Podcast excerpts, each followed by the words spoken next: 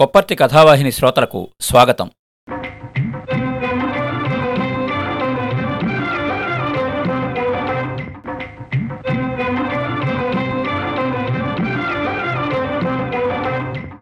కథాభిమానులకు నమస్కారం. ఈ వారం మనం వినబోయే కథ తిలదానం. రచయిత శ్రీ రెంటాల నాగేశ్వరరావు.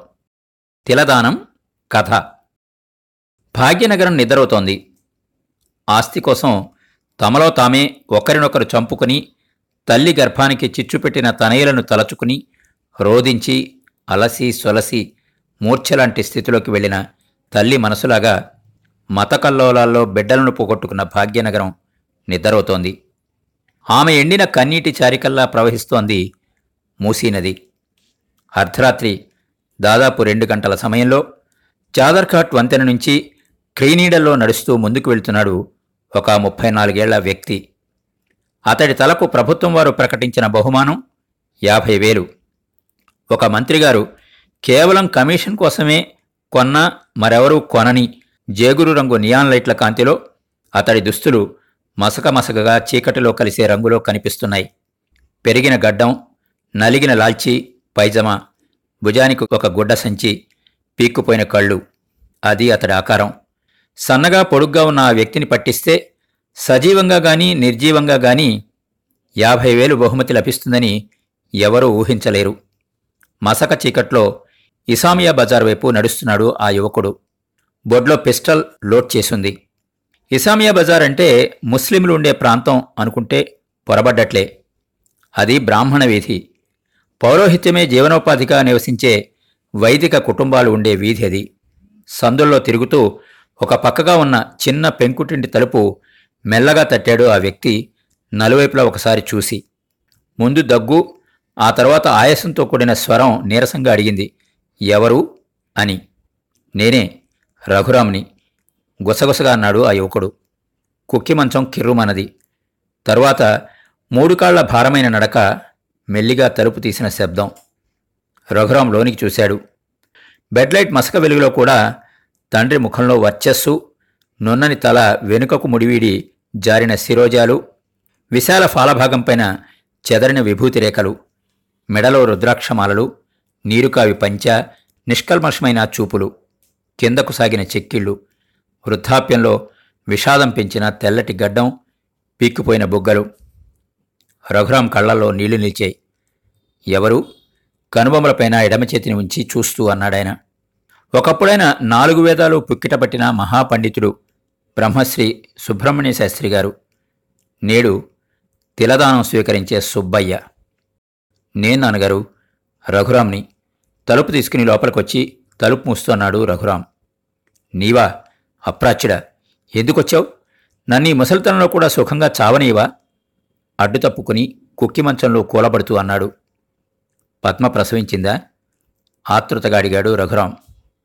ఆ మగబిడ్డ మూలా నక్షత్రంలో పుట్టాడు, పెద్ద శాంతి చేయాలి, ఉస్సురని నిట్టూరుస్తూ అన్నాడాయన.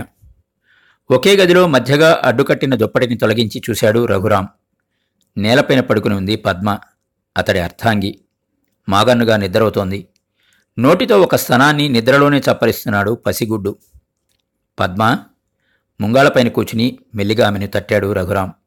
ఉలిక్కిపడి కళ్ళు తెరిచి భర్తను చూసి రవిక సరిచేసుకుని బిడ్డను గుండెలకు హత్తుకుంటూ లేచి కూర్చుని అంది ఆ ఇల్లాలు. మీరా?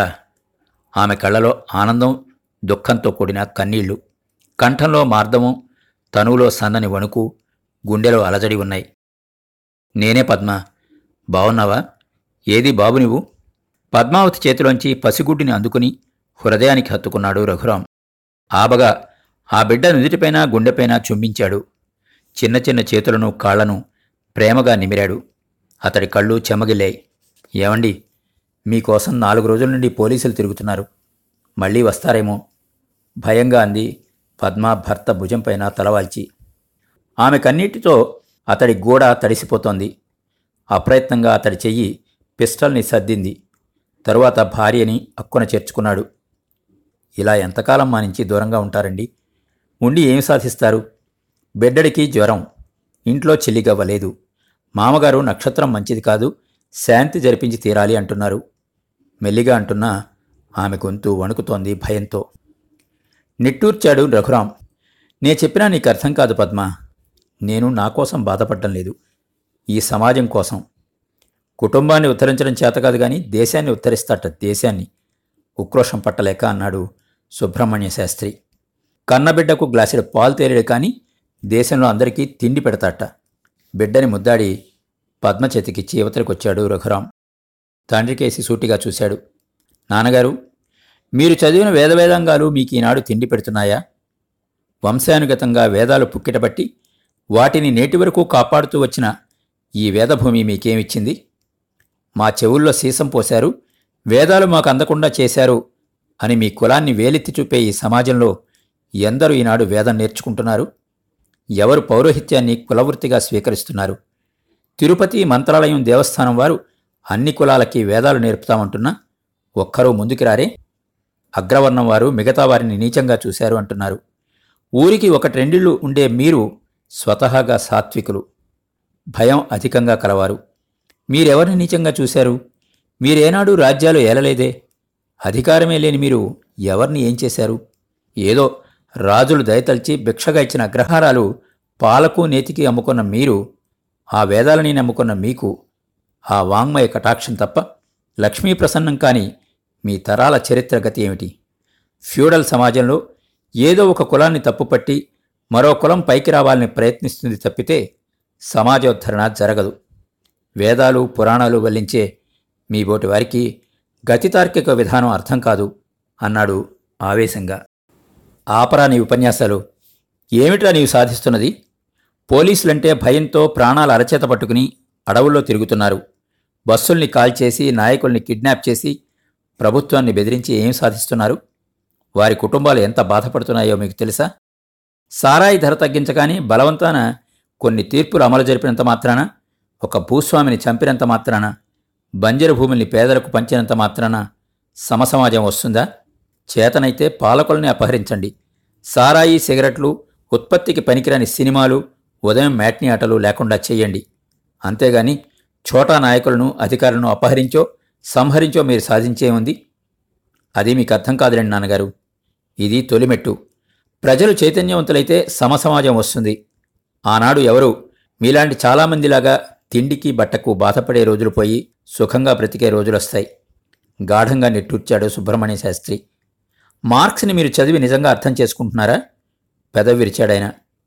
భారతదేశం లాంటి దేశాల్లో సమసమాజ స్థాపన సాధ్యం కాదు అన్నాడాయన. మొరిగే కుక్కకి రొట్టె ముక్క వేస్తే చాలు నోరు మూసుకు పడుంటుంది. అలాంటిదే మన దేశ ప్రజ. ఈ దేశంలో ఎవరూ రష్యాలో లాగానో చైనాలో లాగానో తిండి కోసం తిరగబడరు. ఆకలి అని అరిస్తే ఒక ముద్ద భిక్షం వేస్తారు, ఇల్లు అని అరిస్తే సత్రాలు కట్టిస్తారు, బట్ట అని అరిస్తే జనతా వస్త్రాలిస్తారు, పని అని అరిస్తే నిజంగా ఇవ్వాల్సిన జీతంలో సగం ఇస్తూ పని చూపిస్తారు, లేదా ఒకరోజుకు సరిపడ్డ భత్యం నెలకు ఇస్తారు, లేదా చవకగా బియ్యం గోధుమలు ఇస్తారు. ఎవరైనా తెలివితేటలుంటే గొప్పవారు కావచ్చు, దానికి అన్ని అవకాశాలు ఉన్నాయని ఆకాశ హర్మ్యాలు ఇంపోర్టెడ్ కార్లు చూపిస్తారు. ఇంకెలా వస్తుందిరా విప్లవం? నీలాంటి వారు మిడిమిడి జ్ఞానంతో ఏవేవో కలలు కంటూ ప్రజలకు దూరంగా ఉంటే ప్రజలు ఎలా చైతన్యవంతులవుతారు? దాస్ క్యాపిటల్ చదివిన పెద్దలు తెలుసుకోవాల్సింది ప్రజలు ఎలా మోసపోతున్నారు, దాన్ని ఎలా అరికట్టాలి అని. కానీ అది తెలుసుకున్నవారే ఈనాడు పెద్ద ధనవంతులయ్యారు. ఎందుకంటే వారికి ప్రజలను ఎలా మోసం చేయాలో తెలుసు కనుక. ఈ ఆంధ్రప్రదేశ్లో మరో సుందరయ్యని చూపించు, ప్రకాశం పంతులు గారిని చూపించు, నంబూద్రిపాద్ లాంటి వారిని చూపించు. ఆస్తి కూడబెట్టేవారే కానీ వదులుకున్న నేతలు ఎవర్రా? కులాలు ముఖ్య పాత్ర వహించని, అగ్రస్థానంలో పెత్తనం చేయని రాజకీయ పార్టీలు చూపించు. కులాల పేరిట మతాల పేరిట జనం చీలిన నాడు నీవు కలలుగనే జనజాగృతి సాధ్యం కాదురా బాధగా అన్నాడాయన. అది నాకు తెలుసు నాన్నగారు. ప్రజాజాగృతికే మా ప్రయత్నం. అందులో ఆ మహాయజ్ఞంలో కొందరు సమితులు కాక తప్పదు. మా ప్రాణాల గురించి మేము ఆలోచించడం లేదు. మేం కలలుగనే సమాజం మేము చూడలేకపోవచ్చు, కానీ మా తరువాత తరం అనుభవిస్తుంది. చెట్లు నాటిన వాడే పండ్లు తినలేకపోవచ్చు అన్నాడు రఘురాం. పెదవి విరిచాడు సుబ్రహ్మణ్య శాస్త్రి. ఇదిగో నాన్నగారు, ఈ డబ్బు ఉంచండి.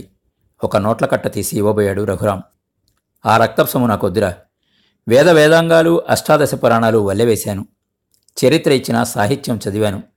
మారుతున్న కాలాన్ని గమనిస్తూనే ఉన్నాను. ఆంధ్ర ఆంగ్ల సంస్కృతాలలో అనర్గళంగా మాట్లాడగలను నేను. యజ్ఞయాగాది క్రతువులు, వివాహాది శుభకార్యాలు, అపరకర్మలు చేయించగలను. కానీ నేడు నేను బ్రతికే విధానం తెలుసా నీకు? తిలదానం స్వీకరించడం, శవవాహకుడిని కావడం, తిరిపమెత్తడం. ఈ యజ్ఞోపవీతం నాకు ఒక అర్హతనిచ్చింది, సాత్వికతనిచ్చింది. ముప్పొద్దులా సంధ్యవారుస్తూ సహస్ర గాయత్రి జపించే నన్ను ద్విజుడవైన యజ్ఞోపవీతాన్ని తెంపివేసి సాత్వికతను వర్జించి హింసామార్గాన్ని ఎంచుకుని నన్ను పుత్రహీనుడిగా చేశావు. ఈ యజ్ఞోపవీతం నాకు తిరిపమెత్తే అర్హత కూడా ఇచ్చింది. అదైనా చేయగలను, కానీ నీ నెత్తుడి కూడా నేను అంటలేను.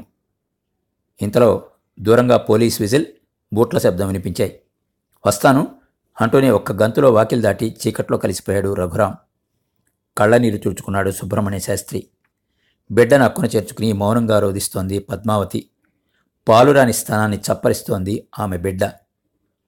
తలుపు దగ్గరగా వేసి వచ్చి కుక్కి మంచంలో కూలబడ్డాడు సుబ్రహ్మణ్య శాస్త్రి. ఆయనకు నిద్ర పట్టడం లేదు. కోడలిని ఓదార్చే గుండె దిటవు ప్రస్తుతానికి లేదు. ఆలోచిస్తూ కూర్చున్నాడు.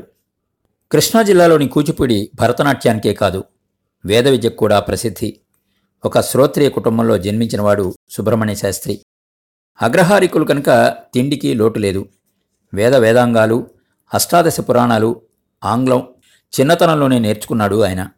పండితుడిగా ఆ జిల్లా అంతా ప్రసిద్ధి పొందాడు. వేద విద్యలో తిరుగులేని పండితుడు అనిపించుకున్నాడు. అతడికి కలిగిన ఏకైక సంతానమే రఘురామ శాస్త్రి. కాలక్రమేణా అగ్రహారాలు కరిగిపోయాయి. వేద విద్యకు విలువ నశించింది. పౌరోహిత్యం వచ్చినా చేయటానికి ఆయనకు అహం అడ్డం వచ్చింది. రఘురామశాస్త్రికి వేద విద్యలు వంటబట్టలేదు. డిగ్రీ పూర్తయ్యేసరికి ఆర్థిక శాస్త్రంతో పాటు మార్క్స్, మావోల సిద్ధాంతాలు కూడా చదివాడు. బ్రతుకు తెరువు కోసం ఉద్యోగ ప్రయత్నం చేస్తే దొరకలేదు. అప్పుడే పద్మావతితో వివాహమైంది. పొట్ట కోసం జంట నగరాలకు చేరాడు. భార్య చనిపోవడంతోనూ తన పాండిత్యానికి విలువ తగ్గడంతోనూ అదో రకమైన విరక్తితో హైదరాబాద్ కొడుకు దగ్గరకు చేరుకున్నాడు సుబ్రహ్మణ్య శాస్త్రి. నిరుద్యోగిగా విప్లవ సాహిత్యం అధ్యయనం చేశాడు రఘురామ శాస్త్రి. ఉన్నవాడు లేనివాడిని ఎలా దోచుకుంటున్నాడో తెలుసుకున్నాడు. మార్క్స్ వ్యభిచారణల గురించి, బిచ్చగాళ్ల గురించి ఎందుకు చెప్పలేదో అర్థం చేసుకునే స్థితికి మానసికంగా ఎదిగాడు. కానీ ఆర్థికంగా కుంగాడు. పొట్ట కోసం రైల్వేలో క్యాజువల్ లేబర్గా చేరాడు. చూస్తుండగానే తోటి కార్మికుల్లో కొందరు పర్మనెంట్ అయ్యారు.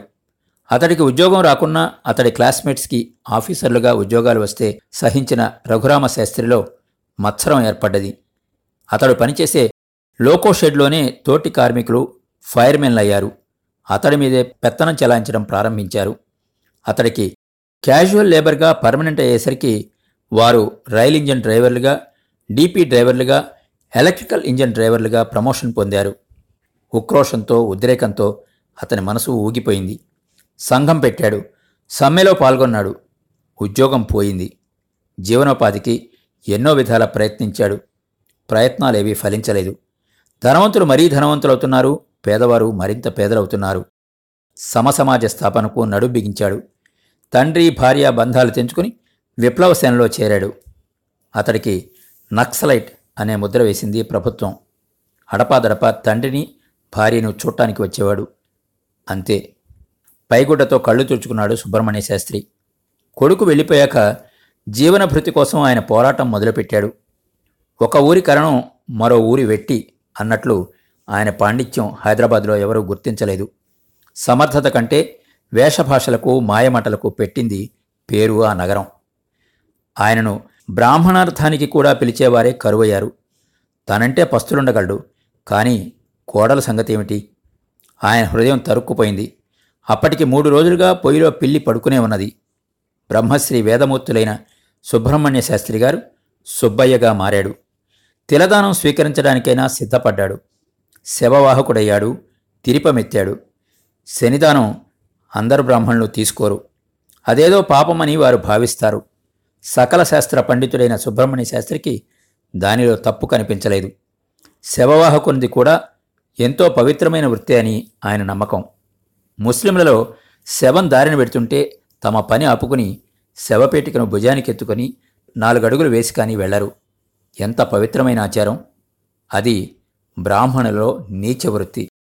ఉచ్చ నీచ భేదాలు సామాన్యులకు కానీ ఆయనలాంటి సకల జ్ఞాన సంపన్నుడికి కావు. ఆయన తన పాండిత్యం గురించి ఎవరికీ చెప్పుకోలేదు. తిలదానం సుబ్బయ్య అయినా, బ్రహ్మశ్రీ వేదమూర్తులైన సుబ్రహ్మణ్య శాస్త్రి అయినా ఆయన దృష్టిలో ఒక్కటే. ఎనిమిదింటికల్లా పంచకట్టుకుని, విభూతి పులుముకుని, దర్భలు చంకలో పెట్టుకుని, చిన్న సంచిలో పంచాంగం పెట్టుకుని బారులు తీర్చి కూర్చున్నారు బ్రాహ్మణులు ఇసామియా బజార్లోని అరుగులపైన. చీకట్లో కూడా నల్లకళ్ళజోడు పెట్టుకుని ఆయన ఒకడైతే, మరొకడు ప్రతిక్షణం కారాకిళ్ళి నమిలేవాడు. కొందరు నడిచి అక్కడికి చేరితే కొందరు మోపెట్ పైన, స్కూటర్ పైన అక్కడికి చేరుకుంటారు. వీరందరూ అవధాని గారి కింద పనిచేస్తారు. ఆయనే వీరికి దారి చూపిస్తాడు. వీరివే బ్రాంచీలు చిక్కడపల్లి వెంకటేశ్వరస్వామి గుడి దగ్గర, సికింద్రాబాద్ స్టేషన్ దగ్గర ఉన్నాయి. సంధ్యావందనం చేసి సహస్ర గాయత్రి పూర్తి చేసుకుని, నీరుకావి పంచకట్టుకుని, దర్భపుల్లలు చేబూని అక్కడికి చేరుకున్నాడు తిలదానం సుబ్బయ్య. రారా సుబ్బయ్య తాత, ఈరోజు తిలదానాలేమీ వచ్చేట్లేవే ఎకసెక్కంగా అంటూ పక్కకు జరిగి చోటిచ్చాడు కోటేశాస్త్రి. ఆయనకి ముప్పై ఐదేళ్లుంటాయి. పుటకకి మాత్రమే బ్రాహ్మణుడు, వృత్తి పౌరోహిత్యం. అయినా గాయత్రి కూడా పూర్తిగా రాదు. ఏనాడు సంధ్యవార్చడు. అపస్వరాలతో కూడిన మంత్రాలు వలిస్తూ మిడిమిడి జ్ఞానంతో క్రతువునైనా జరిపించగల బ్రతకనిర్చిన మనిషి. శుభాశుభాలకు ఒకే మంత్రం వేరే ఉచ్చారణతో చెప్పి కార్యం గట్టెక్కించగల దిట్ట. ఒకే రోజు రెండిళ్లలో తద్దినాలు పెట్టించి మూడో ఇంటికి భోక్తగా వెళ్ళగల సమర్థుడు. అందుచేతనే ఆ బజార్లో ఇల్లు కొనగలిగాడు, స్థలాలు కొనగలిగాడు. మాట్లాడకుండా అతడి పక్కా చతికిలబడ్డాడు సుబ్బయ్య. అంటూ పడతానేమో అన్నట్టు దూరంగా జరిగాడు కోటేశాస్త్రి. ఏమిటో కృష్ణమూర్తి, శనిదానం పట్టేవాళ్ళంటే నాకు పరమ అసహ్యం. అవసరార్థం గృహస్థు తృణమో పొణమో ఇచ్చి వాడి శన్ని మనమెట్లా పొందాం? పక్కకు తిరిగి అన్నాడు.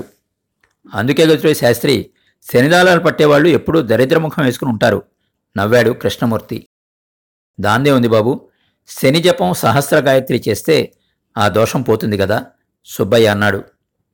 ఆ మనం చేసి చచ్చినప్పుడు కదా శ్రాద్ధం, అవి అందరు చేయగలరు నవ్వాడు కోటేశాస్త్రి.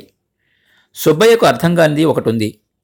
క్రిస్టియన్ ఫాదర్ని ఎవరూ గేలిచేయరు, ముల్లాని అగౌరవపరుస్తూ ఎవరు మాట్లాడరు, ఆఖరికి నాస్తికులు కూడా. అదేం విచిత్రమో గాని హిందూ పూజారిని అందరూ అవహేళన చేస్తారు, ఆయన పిలకపైన ఏవో వ్యాఖ్యానిస్తారు. ఆఖరుకు ఒక మట్టు పైకెక్కిన బ్రాహ్మణులు కూడా అదే పనిచేస్తారు. బాబూ, నే చెప్పింది గుర్తుందా అడిగాడు సుబ్బయ్య. ఏమిటి ప్రశ్నించాడు కోటేశాస్త్రి. అదే బాబు, నాకు మనవడు పుట్టాడు కదా, మూలా నక్షత్రం, నవగ్రహ శాంతి ఘనంగా చేయాల్సి ఉంటుంది, లేకుంటే తండ్రికో తాతకో ప్రమాదం. అది నక్షత్రం తిరిగేలోగా చేయాలి. ఎల్లుండితో ఆ గడువు ముగుస్తుంది. నా పరిస్థితి మీకు తెలుసును కదా, మీరు కొంత సాయం చేయాలి.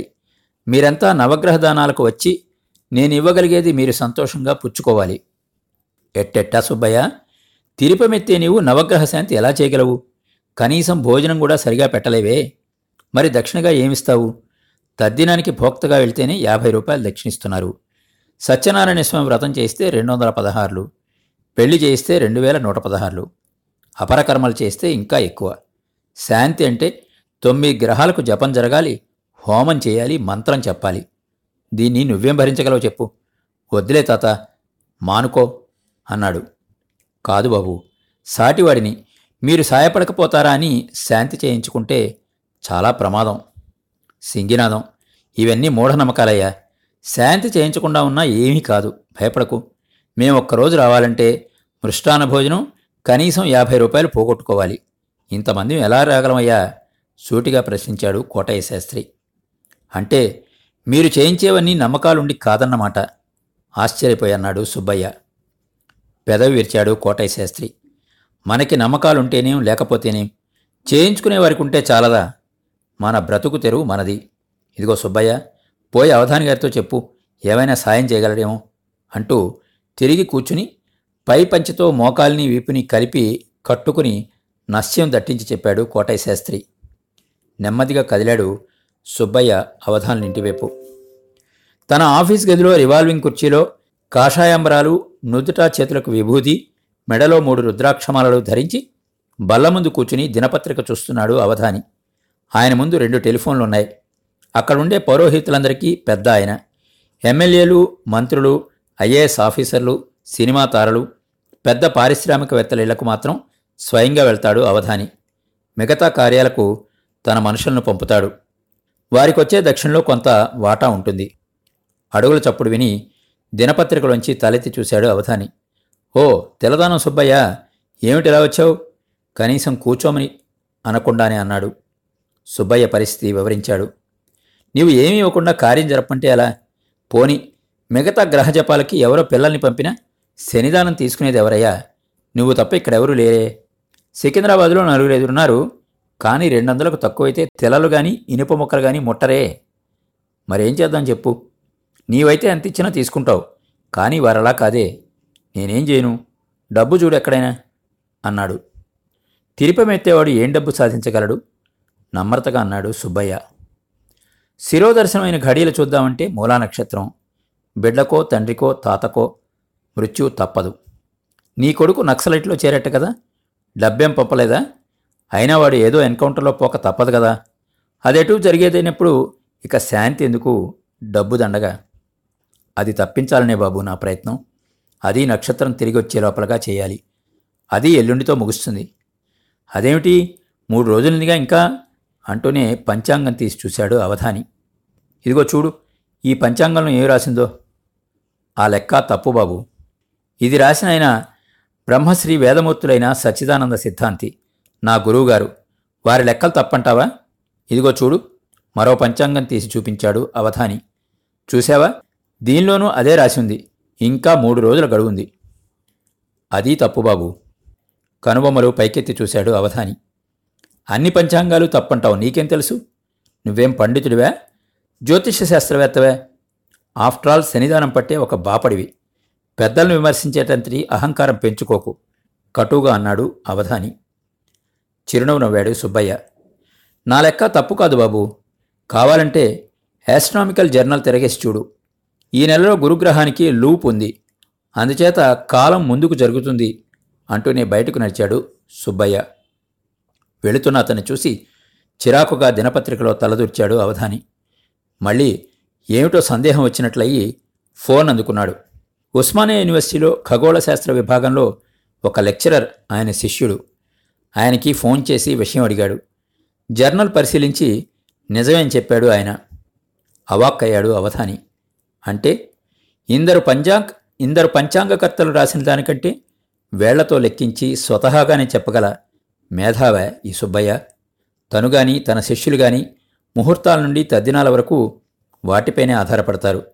అవే తప్పైతే కేవలం నోటి లెక్కలతో గ్రహస్థితులు ఖచ్చితంగా చెప్పగలిగాడంటే ఆయన మహాపురుషుడు. అవధానికి జ్ఞానోదయమైంది. గబగబా కుర్చీలోంచి లేచి శిష్యులను పిలిచి వెంటనే సుబ్బయ్య గారు ఎక్కడున్నా తీసుకురమ్మని ఆజ్ఞాపించాడు. కానీ ఆయన కనిపించలేదు. ఆయన చిక్కడపల్లిలో, సికింద్రాబాద్లో ఎందరో పురోహితులను బ్రతిమలాడాడు, కానీ ఎవరూ అంగీకరించలేదు. తిలదానం స్వీకరించే వ్యక్తే కరువయ్యాడు. ప్రతి చోట పౌరోహిత్యం వ్యాపారంలా కనిపించింది తప్ప చిత్తశుద్ధితో చేసేవారే కరువయ్యారు. ఎక్కువ డబ్బులిస్తే తప్ప తిలదానం స్వీకరించడానికి ఎవరూ ఇష్టపడలేదు. కొందరైతే అదో నీచమైన పనిలాగా మాట్లాడారు. నిజమైన బ్రాహ్మణునికి ఉండకూడనిది అహంకారం, భేషజం, దర్పం ఎక్కువ మందిలో ఉన్నాయి. నమ్రత, మధుర సంభాషణ లోపించింది. బ్రాహ్మణులు అంటే సమాజంలో ద్వేషం కలగడానికి ఇది ఒక కారణం కావచ్చు అనుకున్నాడాయన. ఇంటికి చేరేసరికి రాత్రి పది గంటలైంది. పద్మావతి భోజనం చేయకుండా మామగారి కోసం ఎదురుచూస్తోంది. బిడ్డ శరీరం జ్వరంతో కాలిపోతోంది. రేపు జనరల్ ఆసుపత్రికి తీసుకెళ్ళమ్మా ఫోన్ చేస్తూ చెప్పాడాయన. పడుకున్న ఆయనకు నిద్రపట్టలేదు. శాంతి జరపకపోతే అనర్థం తప్పదు. శాంతి జరిపే అవకాశం లేదు. ఏం చేయాలి? తనకు తెలిసిన ధర్మశాస్త్రాలని నెమరు వేసుకున్నాడాయన. అనేక ప్రశ్నలు ఉదయించాయి ఆయనలో. కృష్ణుడు ఒక కులం వారి ఇలవేల్పు, కన్యాకాపరమేశ్వరి మరో కులం వారి ఇలవేల్పు, అంకమ్మ దేవత ఒక కులం వారికి, చాముండేశ్వరి మరో కులం వారికి ఇలవేల్పులు. శ్రీవైష్ణవుల దేవతలు వేరు, శైవుల దేవుళ్ళు వేరు, లింగాయతుల దేవతలు వేరు. వీరబ్రహ్మంగారు ఒక కులం వారి దేవత. బాబాలు కొందరికి వేల్పులు. దేవతలలోనే ఇన్ని కులాలుండగా చంద్రస్వామి, రజనీష్, అవధాని లాంటి ఖరీదైన స్వాములు ఎందరో. మానవుల్లోని సంకుచిత భావాలకి తార్కాణాల కులము, మతము, జాతి, దేశం ఇలా మనుషులంతా విడిపోయి ఉన్నారు. ఎలా చూసినా మానవుల్ని రెండుగానే విభజించవచ్చు, స్త్రీ పురుషుడు, ఉన్నవారు లేనివారు, అంతే. ఈ విభజన కులం, మతం, జాతి, దేశం అన్నిటికీ అతీతంగా నిలుస్తుంది. అలాంటప్పుడు నవగ్రహాలకు శాంతి జరపకపోతేనే సకల దేవతల ప్రీత్యర్థం ఒక క్రతువు చేస్తే సరిపోదా? అదే కదా వేదసారం, తర్క సిద్ధాంతం. లేక చార్వాకుని వాక్కులే నిజమా? ఆలోచనలతో మాగనుగా నిద్రపట్టింది ఆయనకి. పద్మావతి బయట ముగ్గు వేసి వచ్చేసరికి కింద చాప మీద పద్మాసనం వేసుకుని కూర్చుని ఉన్నాడు సుబ్రహ్మణ్య శాస్త్రి. ఆయన కళ్ళు జ్యోతుల్లా ఉన్నాయి. ఎదుట కొంచెం మట్టిపోసి చుట్టూ ఇటుకలు పేర్చి స్థలపూజ చేస్తున్నాడాయన. వేదమంత్రాలతో ఆయన కంఠం కంచుఠక్కలా మోగుతోంది. ఆయన దృష్టి మరి దేనిమీదా లేదు. మధ్యలో ఒక తమలపాకు పైన పసుపుతో లింగాకారాన్ని చేసి విఘ్నేశ్వర ఆవాహన ప్రారంభించాడు. తరువాత చితుకులు వేసి ఆజ్యం పోసి అగ్నిని వెలిగించి దిక్పాలకులను ఆవాహన చేశాడు. అప్పటికే అక్కడికి చేరిన అవధాని శిష్య బృందం ఆయనకేసి చిత్రంగా చూస్తున్నారు. తిలదానం పట్టే వ్యక్తి, శవవాహకుడు ఒక క్రతువు నిర్వహించడమా? సుబ్రహ్మణ్య శాస్త్రి వారెవరినీ పట్టించుకోలేదు. ఆయన చూపులు అగ్నిలోకి ఉన్నాయి. తమలపాకులో ఖర్జూరపు పండు ఒక్కలు ఉంచి నవగ్రహాలను వేదోచ్చారణతో ఆహ్వానిస్తున్నాడు. వేదపఠనం గంభీరంగా సాగుతోంది. వేదాలు కొద్దిగా చదివినవారు అక్కడక్కడ ఆయనతో గొంతు కలపడానికి ప్రయత్నించి విఫలులయ్యారు. ఆయన వాక్పటిమకు, శ్వాసతో కూడిన నిర్దిష్టమైన లయకు, నాసికతో, గళంతో, నాలుక చివరతో ఉచ్చారణ మారుస్తూ ఉచ్చస్వరంతో కొనసాగుతున్న ఆ మంత్ర పఠనానికి చిత్తరువులయ్యారు. కొందరు పండితులు ఆయన గొప్పతనాన్ని గుర్తించి హోమగుండం చుట్టూ కూర్చుని దర్భలు అందించడానికి, ఆజ్యం పోయటానికి సాయపడసాగారు. లోపల గదిలో పసిబిడ్డ శరీరం జ్వరంతో పేలాలు వేగేలాగా ఉంది. కన్నీళ్లతో బిడ్డను అక్కున చేర్చుకుంది పద్మావతి. అంతలో ఎవరో కురవాడు వచ్చి ఆమెకు ఒక ఉత్తరం ఇచ్చాడు. విప్పి చూసింది పద్మావతి. పద్మా, నేనెంచుకున్న మార్గం సరైందే అని నా నమ్మకం. కానీ నా మీద ఆధారపడిన మిమ్మల్ని బజారు పాలు చేయడం నైతిక సూత్రానికి విరుద్ధం. మనది వికృత సమాజం. దోపిడీని గుర్తించినా ఎదిరించక సహించే సమాజం. అంతా స్వార్థం. చివరికి మా గ్రూపుల్లోనూ చీలికలు వచ్చాయి. ఒకే సిద్ధాంతం కలిగిన మేమే కలిసి విప్లవం కోసం పోట్లాడలేకపోతే మరి ఇన్ని కోట్ల ప్రజానీకానికి చైతన్యపు దారి ఎలా చూపగలం? ఇప్పుడు నా కుటుంబం కోసం ఏదైనా చేద్దాము అని అనుకుంటున్నాను. ఏ బ్యాంకునో దోచి డబ్బు నీకు ఇవ్వగలను. ఏ భూస్వామి వినపెట్టెల్లోనో మగ్గుతున్న నల్లధనాన్ని మీకు ఇవ్వగలను. కానీ అది నా సిద్ధాంతానికే వ్యతిరేకం. అందుకని నన్ను నేనే అమ్ముకుంటున్నాను. నా తల విలువ యాభై వేలు. అది ప్రభుత్వం ప్రకటించిన బహుమానం. నేను నా స్నేహితుడు రమేష్ ద్వారా ఈరోజు పోలీసులకు లొంగిపోతున్నాను. రమేష్ ఆ డబ్బు తెచ్చి మీకిస్తాడు. దాంతో అయినా సుఖంగా బతకండి. నా బిడ్డకు మంచి భవిష్యత్తునివ్వు. నాన్న ఛాందసుడు. ఆయన నమ్మకాలైనవి. ఆయన్ని ఎవరూ మార్చలేరు. నీవు ఆయన్ని జాగ్రత్తగా చూసుకో. మన ప్రేమ చిహ్నాన్ని, మన చిన్నారి బిడ్డని వెంటనే డాక్టర్కు చూపించు. ఎన్కౌంటర్లో మరణించకుండా ఉంటే మళ్ళీ కలుద్దాం. ఉంటాను మరి. నీ రఘురాం. పద్మావతి చెక్కిళ్లపైన నీరు ధారకట్టింది. బిడ్డ జ్వరంతో వెక్కుతున్నాడు. క్రతువులో నిమగ్నమైన మామగారి చెంత లేఖనుంచి బిడ్డను తీసుకుని ఆసుపత్రికి వెళ్ళింది పద్మావతి. వెంటనే బిడ్డని వార్డులో చేర్చుకున్నారు. ఆ రోజంతా అక్కడే ఉండిపోవలసి వచ్చింది ఆమెకు. మరునాటి ఉదయం పేపర్లో కరడుగట్టిన ఉగ్రవాది పట్టివేత అనే శీర్షిక కింద రఘురాం ఫోటో అచ్చయింది. పక్కనే రమేష్కి యాభై వేల రూపాయల బహుమానం అందజేసినట్లుగా రాసి ఉన్నది. విన్నారు కదండి రెంటాల నాగేశ్వరరావు గారి కథ తిలదానం. వచ్చేవారం మరో మంచి కథతో కలుద్దాం. మీ కొప్పర్తి రాంబాబు, విశ్రాంత ఉద్యోగి, ఇండియన్ బ్యాంక్, విజయవాడ.